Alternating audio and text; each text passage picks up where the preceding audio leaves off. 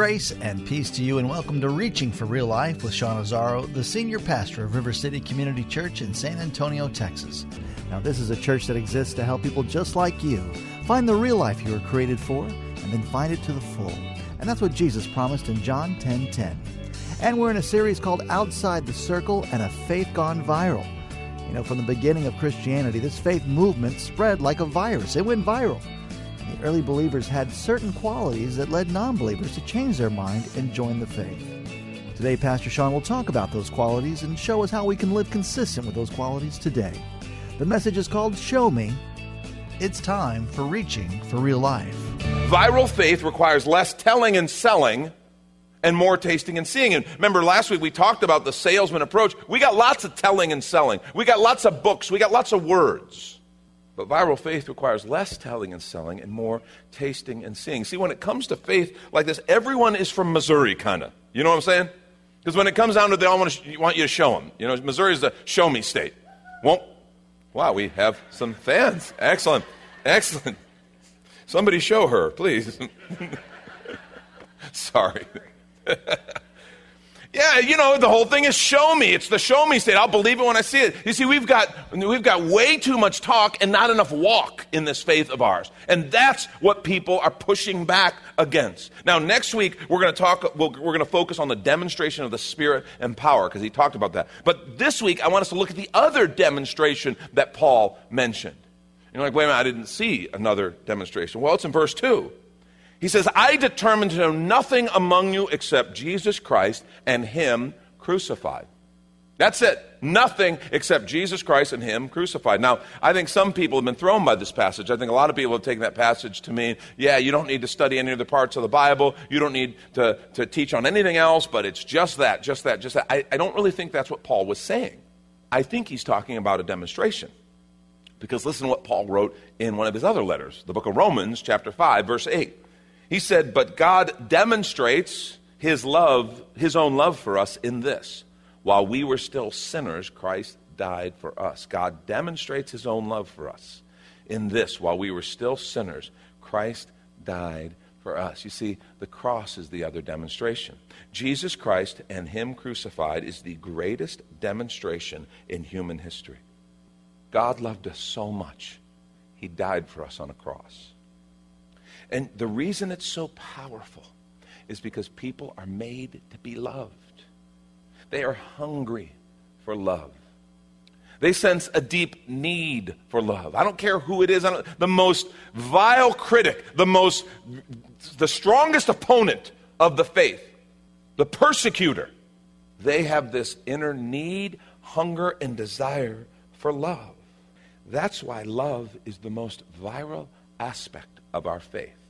Love is the thing that caused and can cause again our faith to go viral. Now, I want to talk real quickly this morning about three demonstrations of God's love. The first is God's love is demonstrated in the cross. God's love is demonstrated in the cross. Now, when you look at the cross, what do you see?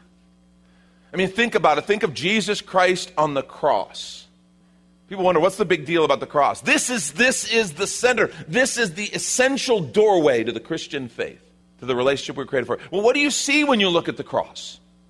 If you see Jesus hanging on the cross, you're going to see one of three things, okay? You're either going to see a criminal who deserved to be there, a scoundrel, a charlatan, someone who obviously deserved to be there, and he is being crucified for crimes he committed.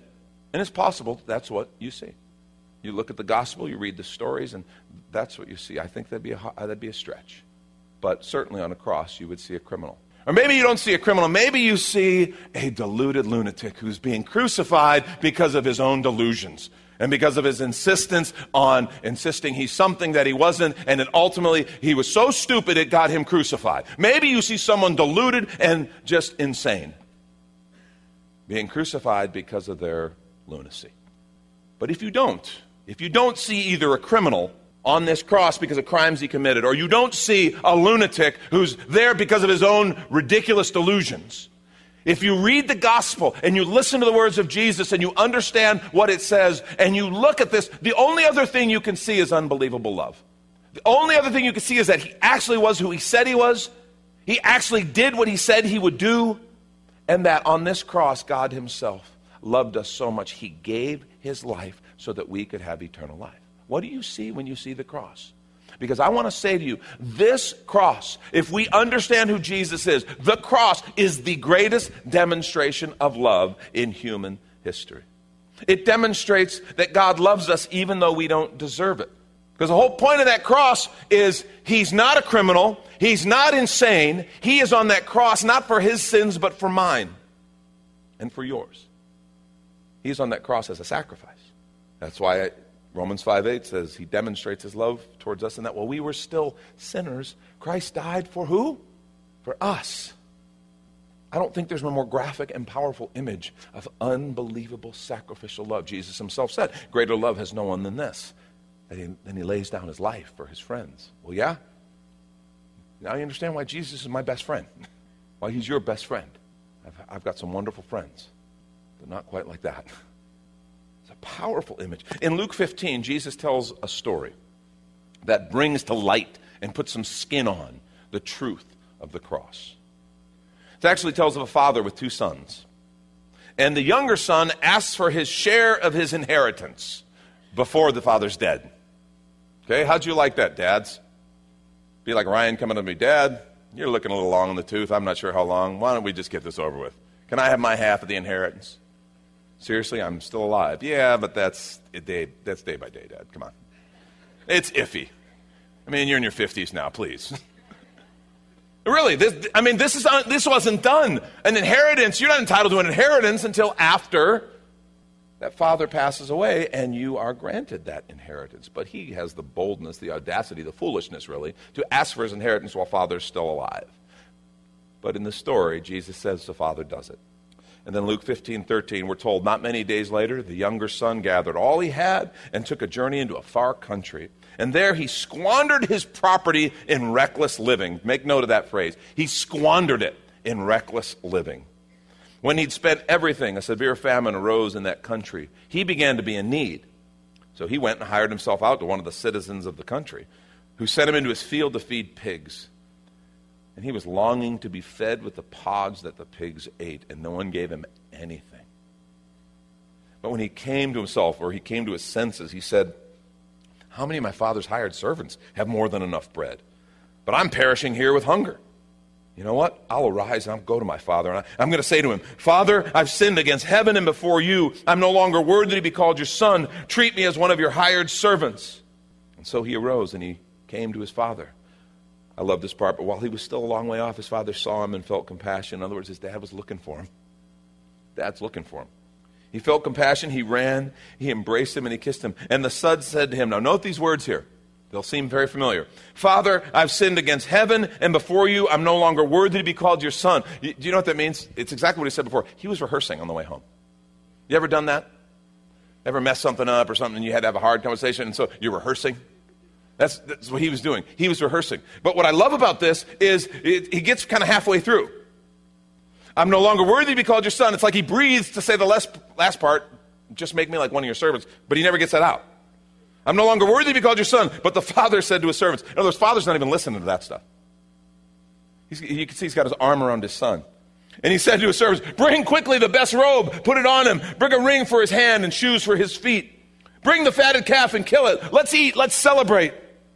For this, my son was dead and he's alive again. He was lost, he's found.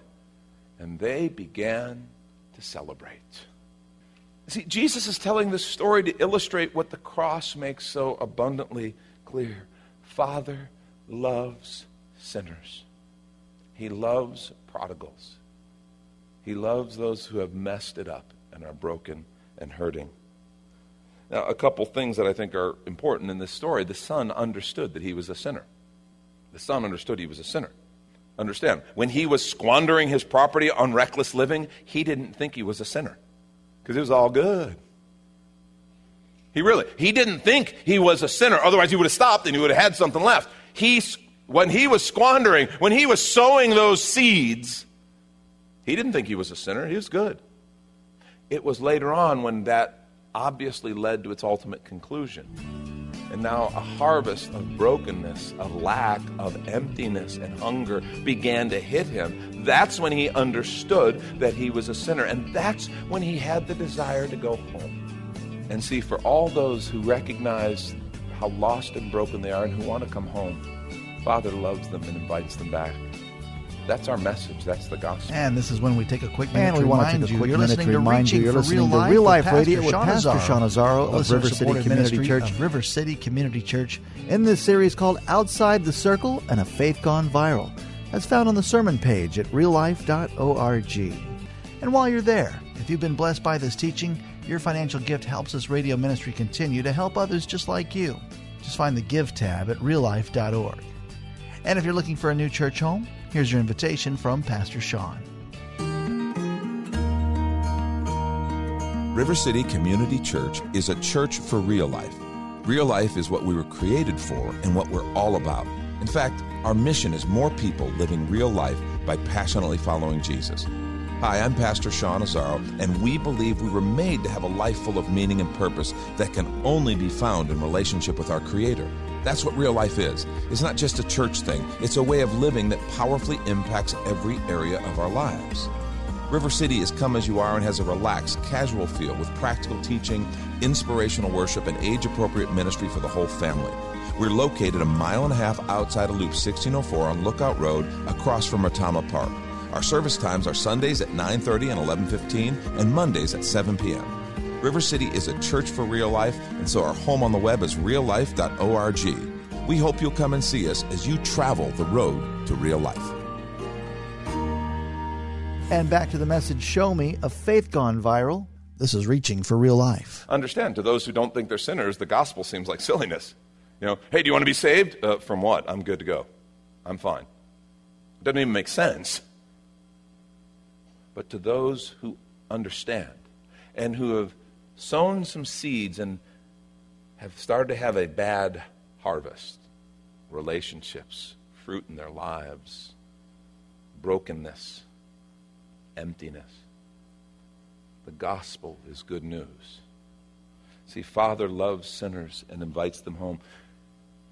Second message the cross makes clear is that Father's gone to great lengths to welcome sinners home. Every time we look at the cross and we see Jesus there, it's like, look what God did to take care of our sin problem, to pay the penalty for our sin so that we could enter into relationship with Father and we could come home. Jesus paid the penalty for our sin so we could come home. But it's interesting, the story is not over. And we stop there too often because I think we're getting now to the maybe even the bigger application for us.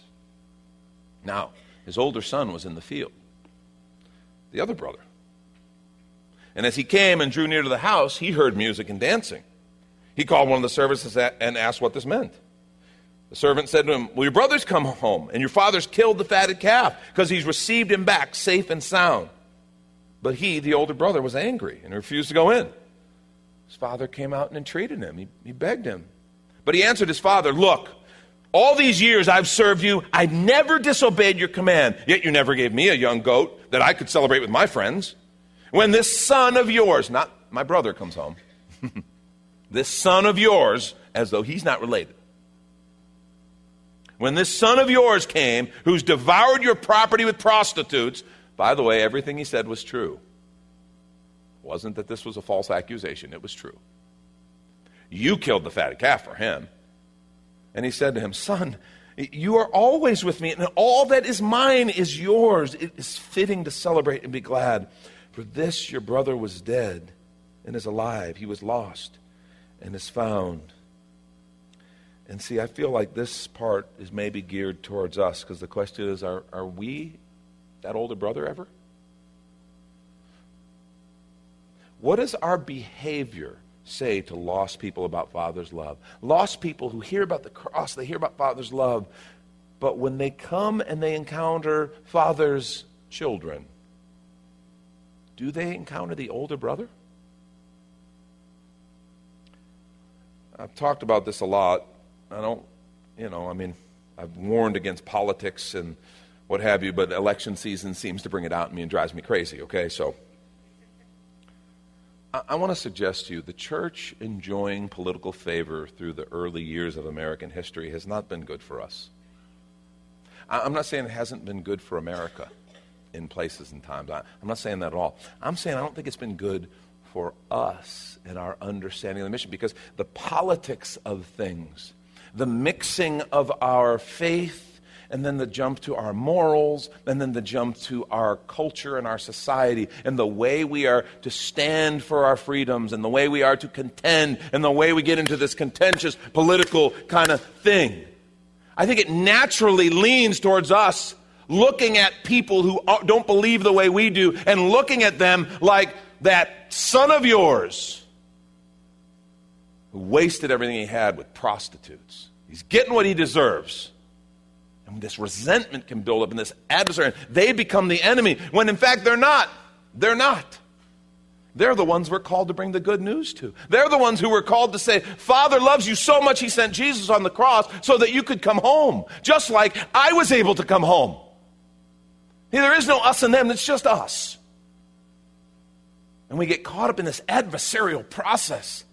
I just want to say, that is not conducive to the gospel. That's what Jesus is saying in this story. It's one thing for the broken sinner to come home and find a loving father. But what do they find when they actually get in the house and the brothers and sisters are there?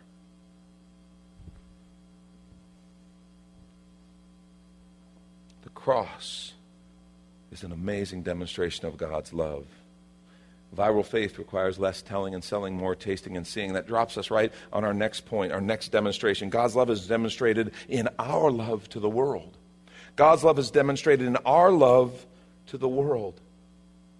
We get to be an illustration of God's love to the world around us. And by the way, that means even our enemies, maybe especially our enemies. Jesus in Luke chapter 6, beginning at verse 27, said, "But to you who are listening, I say, love your enemies. Be good to those who hate you. Bless those who curse you. Pray for those who mistreat you. If someone slaps you on one cheek, turn to them the other also. If someone takes your coat, do not withhold your shirt from them. Give to everyone who asks you. If anyone takes what belongs to you, do not demand it back. Do to others as you would have them do to you. If you love those who love you, what credit is that to you? Even sinners love those who love them. If you do good to those who are good to you, what credit is that to you? Even sinners do that. If you lend to those from whom you expect repayment, what credit is that to you? Even sinners lend to sinners, expecting to be repaid in full. But love your enemies. Do good to them. Lend to them without expecting to get anything back. Then your reward will be great, and you will be the children of the Most High. Because he is kind to the ungrateful and the wicked. Be merciful, just as your Father is merciful." He said, I want you to go love those who are outside the faith. Love those who oppose you. And he was very practical about it. He gave examples. If they strike you, turn the other cheek. If they take your coat, give your jacket. If they take something from you, don't expect it back. That gets very real, doesn't it? Many of you know last year I had a number of guitars that I had stolen. When we found that person, I told him, keep the guitars. Now that didn't actually happen because we never found the person. Some of you are like, did you really? Yeah, no, and we never found the person. So I'm glad I didn't have to deal with this. Imagine, though, they do find the guy of the guitars. My luck would be that morning, this would be what I'd read in my devotions. It'd be like, Lord, are you kidding me? Good news, Mr. Azaro, that we found the guy with your guitars. You can see him tomorrow. And then the next morning, this is what I read. This is very real, isn't it? That's one of those things where Jesus isn't playing. He's serious. I want you to love them. I want your life to be a model of the cross. So if it means your stuff is nailed to the cross for the sake of love, I nailed my son to the cross for the sake of love. He's serious. He says, love your enemies, do good to them, lend to them without expecting to get anything back. Then your reward will be great. And listen, and you will be the children of the Most High. You will be a chip off the old block. You'll look just like the old man. God, look at them. They look just like the old man. Be merciful just as your Father is merciful. Love and mercy demonstrates the love of our Father better than any sermons, better than any books, better than any websites. Viral faith requires less telling and selling and more tasting and seeing. Last thing, and I'll wrap with this, and my kids informed me this week that when I say I'll wrap with this, that doesn't mean a dang thing. It means nothing, okay? It's not true. I never say how quickly I'll wrap. I just say I'll wrap, and I always do. Last thing, last demonstration. God's love is demonstrated in our love for each other, and I don't want you to miss this. This is so important. It is demonstrated in our love for each other. You remember this passage, and Mike read this passage several times in the series he did called My Circle. Well-known passage, John 13:35. By this, everyone will know that you are my disciples if you love one another. And we focused on that love one another part. You're my disciples if you love one another. I want to focus on this. By this, everyone will know. By this, all people know that you're my disciples, that you love one another.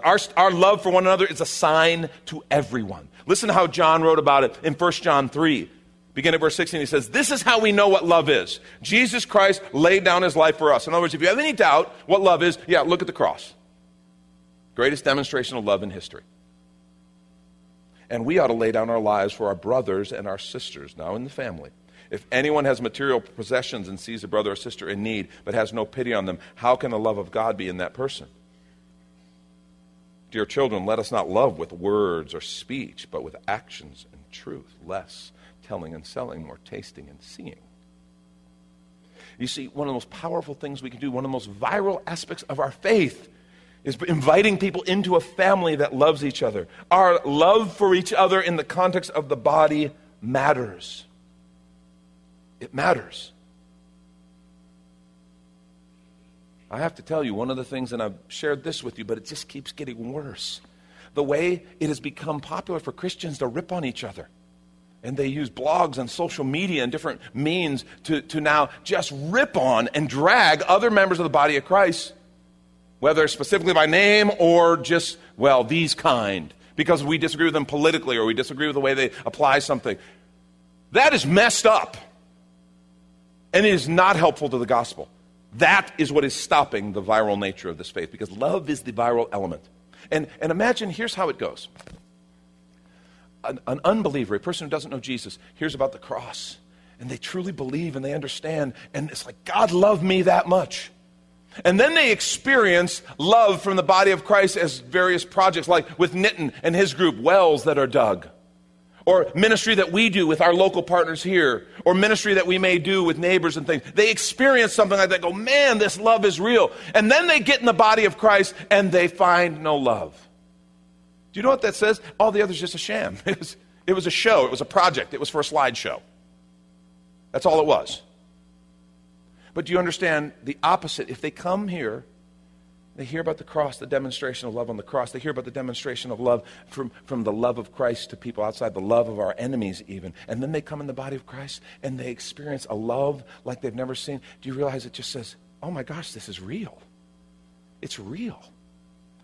Our love for one another will either be our greatest help in making the gospel viral, or it will be the obstacle, the lack of it will be the obstacle that we cannot get through. This is what puts skin on it. This is it. And you need to understand, remember, every person, I don't care how much animosity they express towards the gospel, they're hungry for love. And so when they come in and they see a people who care for each other and love each other and just minister to and with each other. Do you know how appealing that is? It's like, man, where have you been all my life? That's exactly what happened in Acts chapter 2. Remember, Peter preaches a sermon day of Pentecost. Thousands are saved. They come to the gospel. Then the description of those people in Acts 2, 44 through 47. And all who believed were together and had all things in common, and they were selling their possessions and belongings and distributing the proceeds to all as any had need. And day by day, attending the temple together and breaking bread in their homes, they received their food with glad and generous hearts, praising God and having favor with all the people. And the Lord added to their number day by day those who were being saved. They're selling their possessions and goods. Some people say, well, that's socialism. No, it wasn't. His family. They were taking care of one another. That's all. And then praising God and have a favor with all the people. And then this sentence is kind of a tag-on because it's a different subject. Everything else was about their involvement with one another.